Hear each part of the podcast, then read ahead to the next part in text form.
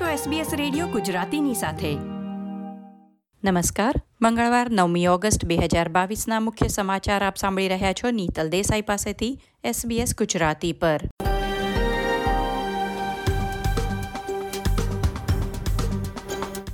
આજના મુખ્ય સમાચાર.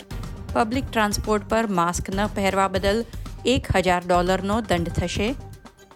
માઇગ્રન્ટ સમુદાયની મહિલાઓએ કાર્યસ્થળમાં અનુભવેલ જાતીય સતામણી વિશે પ્રથમ રાષ્ટ્રીય સર્વેક્ષણ.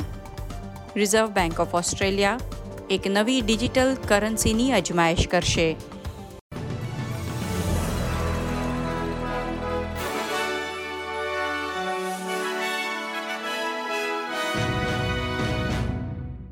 પ્રસ્તુત છે સમાચાર વિગતવાર. આજના બુલેટિનની શરૂઆત કોવિડ અપડેટ સાથે કરીએ. આજે મંગળવારે ઓસ્ટ્રેલિયામાં કોવિડ નાઇન્ટીનથી એકસો ચાર મૃત્યુ નોંધાયા હતા, જેમાં વિક્ટોરિયામાં ચુમ્માળીસ ન્યૂ સાઉથ વેલ્સમાં પચીસ અને ક્વીન્સલેન્ડમાં ચોવીસનો સમાવેશ છે. ઓસ્ટ્રેલિયાના તમામ રાજ્યો અને પ્રદેશોમાં જાહેર પરિવહન પર ફેસ માસ્ક હજુ પણ ફરજિયાત છે. દક્ષિણ ઓસ્ટ્રેલિયામાં આગામી ચાર અઠવાડિયામાં બસ, ટ્રેન અને ટ્રામના મુસાફરોનું વિશેષ ચેકિંગ થશે. કોવિડ અધિકારીઓ સાર્વજનિક પરિવહન પર ફેસ માસ્કની આવશ્યકતાઓ વિશે યાદ અપાવશે અને ઉલ્લંઘન માટે લેખિત સાવચેતી અથવા એક હજાર ડોલર સુધી દંડ કરી શકે છે. વિક્ટોરિયાની રાજ્ય સરકાર દ્વારા ત્રણ મિલિયન મફત એન નાઇન્ટી ફાઇવ અને કે એન નાઇન્ટી ફાઇવ માસ્ક વહેંચવામાં આવી રહ્યા છે.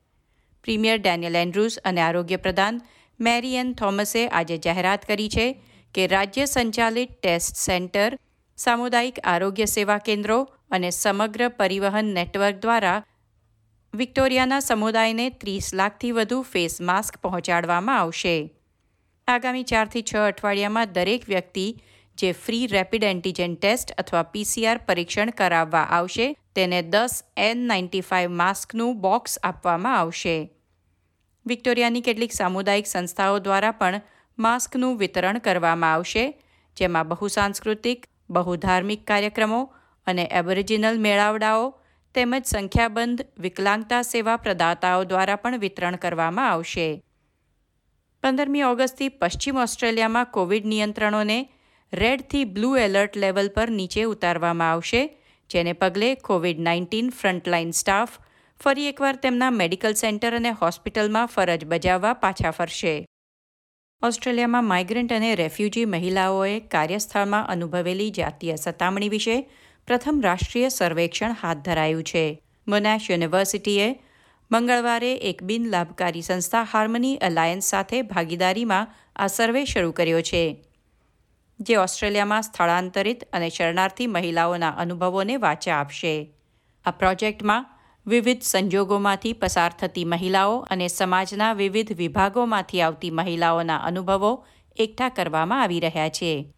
અંગ્રેજી ભાષાની અલગ અલગ નિપુણતા ધરાવતી સ્ત્રીઓ, નાગરિકતા તથા વિવિધ વિઝા ધરાવતી મહિલાઓ અને અનેક પ્રકારની રોજગાર પરિસ્થિતિમાંથી પસાર થયેલી મહિલા નેતાઓ સાથે મુલાકાત અને ચર્ચા દર્શાવવામાં આવશે. ઓસ્ટ્રેલિયન હ્યુમન રાઇટ્સ કમિશન દ્વારા બે હજાર વીસમાં બહાર પાડવામાં આવેલ રિસ્પેક્ટ એટ વર્ક રિપોર્ટમાં જાણવા મળ્યું હતું કે બે હજાર તેરથી બે હજાર અઢારના પાંચ વર્ષમાં દર ત્રણમાંથી એક વ્યક્તિ સાથે કાર્યસ્થળે જાતીય સતામણી થઈ છે. ઓસ્ટ્રેલિયામાં સેન્ટ્રલ બેંક સંચાલિત ડિજિટલ કરન્સી એટલે કે સીબીડીસીના ભાવિનું મૂલ્યાંકન કરવા, સંશોધન પ્રોજેક્ટના ભાગરૂપે રિઝર્વ બેંક ઓફ ઓસ્ટ્રેલિયા તેની પોતાની ડિજિટલ કરન્સીની અજમાયશ કરશે. બિટકોઇન અને ઇથર જેવી જાણીતી ક્રિપ્ટોકરન્સી ખાનગી સંસ્થાઓ અથવા વ્યક્તિઓ દ્વારા બનાવવામાં આવી હતી. જ્યારે સીબીડીસી બેંકમાં બેઠેલા નાણાં અને ઇલેક્ટ્રોનિક સ્ટોર્સની જેમ જ કેન્દ્રીય બેંક દ્વારા જારી કરવામાં અને નિયંત્રિત કરવામાં આવશે. એક વર્ષ ચાલનાર સંશોધન પ્રોજેક્ટમાં સેન્ટ્રલ બેંક દ્વારા નિયંત્રિત ડિજિટલ કરન્સીના સંભવિત ઉપયોગોનું મૂલ્યાંકન કરવા ઉપરાંત સંભવિત પડકારોનો સામનો કેવી રીતે કરવો તેની યોજના પણ બનાવવામાં આવશે. ઓસ્ટ્રેલિયન ટેક્સ ઓફિસના ડેટા દર્શાવે છે કે બે હજાર ઓગણીસ વીસ નાણાકીય વર્ષમાં એક મિલિયનથી વધુની કમાણી કરનાર લગભગ સાહીઠ જેટલા ઓસ્ટ્રેલિયનોએ એક ટકો પણ આવકવેરો ચૂકવ્યો નથી. દેશમાં ધનવાન અને ગરીબ નાગરિકો વચ્ચેના તફાવતનું વિશ્લેષણ જણાવે છે કે દેશના સૌથી વધુ કમાણી કરનાર લોકો Mosman Double Bay Hunters Hill સહિત સિડનીના આઠ પોસ્ટકોડ ધરાવતા વિસ્તારોમાં રહે છે જ્યારે સૌથી ઓછી કમાણી કરતા પાંચ પોસ્ટકોડ પ્રાદેશિક ન્યૂ સાઉથ વેલ્સમાં રહેલા છે. ઉચ્ચતમ આવકના સંદર્ભમાં ડોક્ટરોનું વર્ચસ્વ યથાવત રહ્યું છે, જ્યારે એપ્રેન્ટિસ અને હોસ્પિટાલિટી કર્મચારીઓની આવક સૌથી ઓછી નોંધાઈ છે. એક સર્જન સરેરાશ ચાર લાખ ડોલરથી વધુ કમાણી કરી શકે છે.